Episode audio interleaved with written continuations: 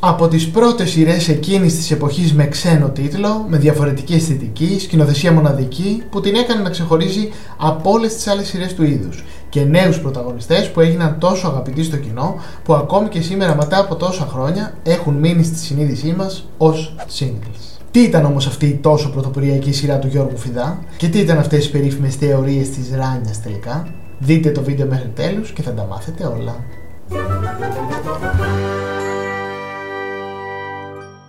Καλώς ήρθατε σε ένα ακόμα βίντεο αυτού εδώ του καναλιού. Ακούτε τον Αργύρι ή αλλιώς The Storyteller και αν είστε λάτρεις των τηλεοπτικών σειρών, αυτό το κανάλι φτιάχτηκε για εσάς. Μπορείτε λοιπόν να κάνετε την εγγραφή σας και να πατήσετε και το κουδουνάκι και έτσι θα σας έρχεται ειδοποίηση για κάθε νέο βίντεο που ανεβάζω.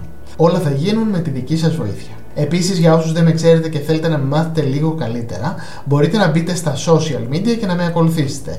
Facebook, Instagram, TikTok ή να μπείτε στη σχολή Tabula Rasa που έχω τη χαρά να διδάσκω το μάθημα του σεναρίου. Όλα αυτά φυσικά θα τα βρείτε στην περιγραφή ακριβώς από κάτω.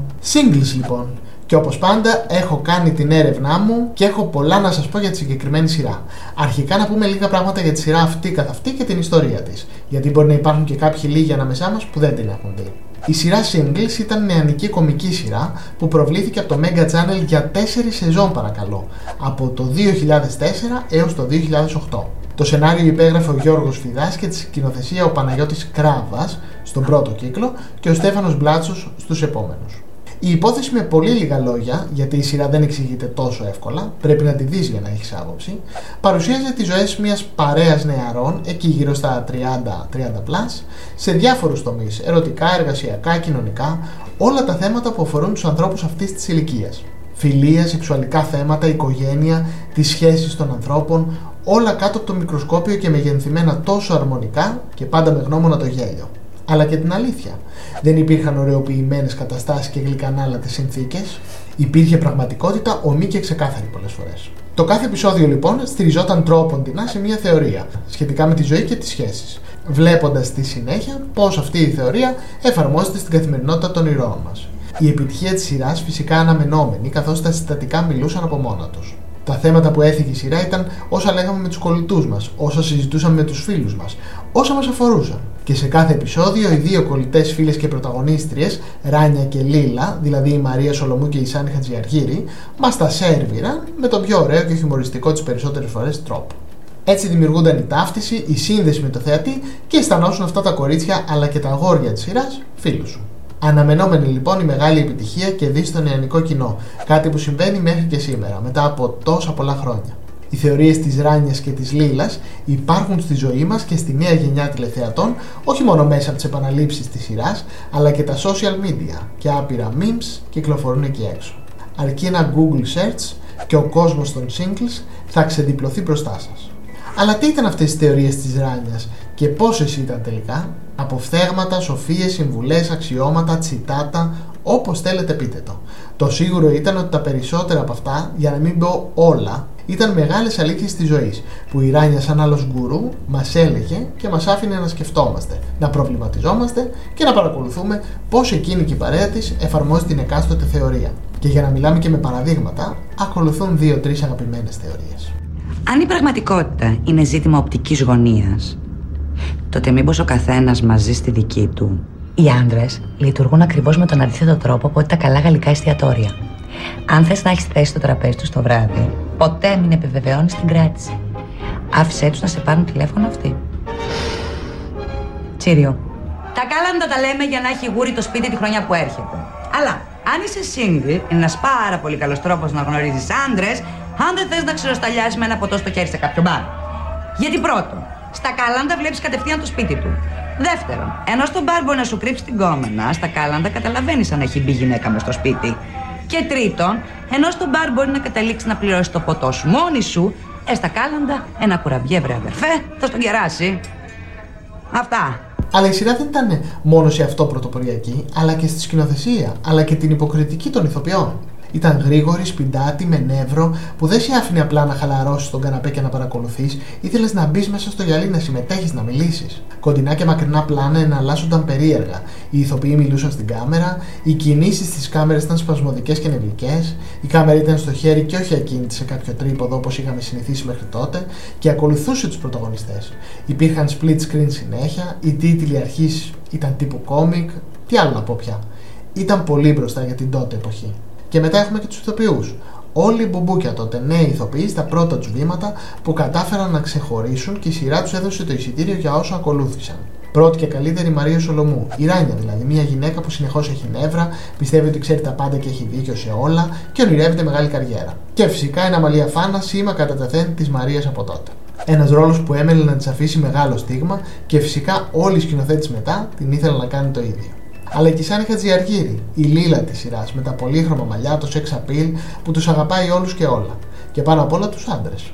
Η Σάνι Χατζιαργύρη που τα τελευταία χρόνια δεν ασχολείται τόσο με την υποκριτική, αλλά μεγαλώνει τα δύο παιδάκια της. Και η λίστα είναι μεγάλη. Ενδεικτικά σας αναφέρω Παναγιώτα Βλαντή, Μάξιμος Μουμούρης, Οδυσσέας Παπασπιλιόπουλο, Άρης Σερβετάλη, Γιώργος Χρυσοστόμου, Πάνος Μουζουράκης και πολλοί πολλοί ακόμα. Πραγματικά το cast για κομική σειρά ήταν πολύ μεγάλο και επίσης ανά σεζόν άλλαζαν κάποιοι χαρακτήρες και έρχονταν καινούργοι. Αλλά υπήρχαν και πολλοί guest που μπαίναν στη σειρά για 2-3 επεισόδια. Βασικά ένιωθες ότι δεν βλέπεις τηλεοπτική σειρά. Ένιωθες ότι βλέπεις μέσα από την κλειδαρότρυπα τη ζωή κάποιων ανθρώπων. Και όσοι δεν το έχετε δει, ίσως δεν καταλαβαίνετε ακριβώς τι εννοώ. Οι υπόλοιποι όμως νομίζω το πιάσατε το νόημα. Η σειρά πέρασε διάφορα σκαμπανεβάσματα. Ενώ ο πρώτος κύκλος της σειράς ήταν προγραμματισμένος να κάνει πρεμιέρα το φθινόπωρο του 2004 μαζί με τις υπόλοιπες σειρές του σταθμού, τα γυρίσματα καθυστέρησαν εξαιτίας των θεατρικών υποχρεώσεων των πρωταγωνιστών. Έτσι μεταφέρθηκε στο δεύτερο μισό της σεζόν 2004-2005 και έκανε πρεμιέρα την 3η 18 Ιανουαρίου του 2005 και ολοκληρώθηκε σε 21 επεισόδια. Η καλή πορεία της σειράς και η αύξηση της δημοτικότητάς της ακόμα και μέσω του site που είχαν δημιουργήσει τότε οι συντελεστές, πολύ πρωτότυπο για την εποχή, έπεισε το σταθμό να την ανανεώσει για δεύτερο κύκλο, ο οποίος όμως δεν προβλήθηκε την επόμενη σεζόν εξαιτίας της εγκυμοσύνης της Μαρίας Σολομού. Αυτό έχει ως αποτέλεσμα να ανασκευαστεί ο ρόλος της Ράνιας και πλέον να είναι έγκυος. Τελικά ο δεύτερος κύκλος με τίτλο Singles 2 ξεκίνησε την Τετάρτη 4 Οκτωβρίου του 2006 με το πρωταγωνιστικό cast να έχει υποστεί αλλαγές και τη σειρά να παρουσιάζει τη ζωή των ηρώων 5 χρόνια μετά το τέλος του πρώτου κύκλου. Ολοκληρώθηκε σε 28 επεισόδια και ο τρίτος κύκλος με τίτλο Singles 2,5 ξεκίνησε την Τετάρτη 3 Οκτωβρίου του 2007 και αποτέλεσε τη συνέχεια της ιστορίας του Singles 2 και ολοκληρώθηκε σε 11 επεισόδια την Τετάρτη 30 Ιανουαρίου του 2008. Ο τέταρτος και τελευταίος πια κύκλος της σειράς ξεκίνησε την ίδια σεζόν και συγκεκριμένα στις 6 Φεβρουαρίου του 2008 με τίτλο Singles 3 άσχετα που ήταν η τέταρτη χρονιά, και ολοκληρώθηκε οριστικά με 15 επεισόδια στις 11 Ιουνίου του 2008. Συνολικά λοιπόν έχουμε 75 επεισόδια singles. Παρ' όλα αυτά, μάλλον δεν τους έφτασαν, γιατί τα τελευταία χρόνια ακούγονται φήμες για επανένωση, remake, reboot, δεν ξέρω πώς θέλετε πείτε το. Ακούγονται πάντως φήμες ότι οι singles επιστρέφουν με κάποιο τρόπο. Αυτό πυροδοτήθηκε και από τη μόδα των τελευταίων ετών με remake επιτυχημένων σειρών, αλλά και με μια φωτογραφία που έβαλε ο σεναριογράφος Γιώργος Φιδάς στο Instagram, που απεικόνιζε τους singles και έλεγε Η επιστροφή στην αφετηρία δεν είναι πάντα άσχημη. Όλα εξαρτώνται από το πόσο ωραία έχεις περάσει εκεί. Όπως είχε γραφτεί τότε, ο Φιδά είχε έρθει σε επαφή με εταιρεία παραγωγής, αλλά και πολλούς εκ των πρωταγωνιστών που ήταν θετικοί, αλλά τελικά remake δεν είδαμε. Ο ίδιος είχε πει ότι το ήθελε πολύ και μάλιστα είχε σκεφτεί ότι οι πρωταγωνιστές θα ήταν γύρω στα 40 πια. Άραγε, ποιος ξέρει να μας πει γιατί δεν έγινε ποτέ. Πάντως, ο σεναριογράφος, που η Singles ήταν η πρώτη τηλεοπτική δουλειά του, έχει δηλώσει ότι το πρώτο επεισόδιο γράφτηκε μέσα σε μια νύχτα. Μια νύχτα περίεργη, όπου προηγουμένως είχε μια συζήτηση με μια κολλητή του φίλη σχετικά με τους μεγάλους έρωτες στη ζωή μας, αλλά και τις εφήμερε σχέσεις. Μετά από αυτή τη φορτισμένη συζήτηση, λοιπόν, πήγε σπίτι του και κάπου τα ξημερώματα προέκυψαν οι Singles. Για τέλος, σα άφησα τρεις πληροφορίες που έμαθα για κάποιους από τους πρωταγωνιστές της σειράς. Αρχικά η Μαρία Σολομού δεν προοριζόταν επουδενή για αυτό το ρόλο, γιατί θεωρούσαν ότι δεν της ταιριάζει. Σχεδόν παρακάλεσε για να την πάρουν και τελικά δεν είχε άδικο, γιατί τον απογείωσε και μπορούμε πια να πούμε ότι ένα μεγάλο μέρος της επιτυχίας της σειράς της ανήκει δικαιωματικά. Επίσης, άλλος ένας ηθοποιός που έγινε γνωστός από τη σειρά και αγαπήθηκε ιδιαίτερω από το γυναικείο κοινό ήταν ο Γιώργος Ιεταρίδη, ο οποίος πλέον είχε εγκαταλείψει εντελώς την υποκριτική και ασχολείται με τη μελισσοκομεία κάπου στο πήλιο. Και τέλος ο Πάνος Μουζουράκης. Πήρε το ρόλο του κάπως ξόφαλτσα, καθώς ο ρόλος δεν υπήρχε, αλλά γράφτηκε πάνω του όταν ο Φιδάς τον είδε σε μια μουσική σκηνή που εμφανιζόταν. Κλείνοντας αυτό το βίντεο, να σας πω ότι άλλο ένα στοιχείο που πιστοποιεί τη μεγάλη επιτυχία της σειράς ήταν ότι έγινε και graphic novel.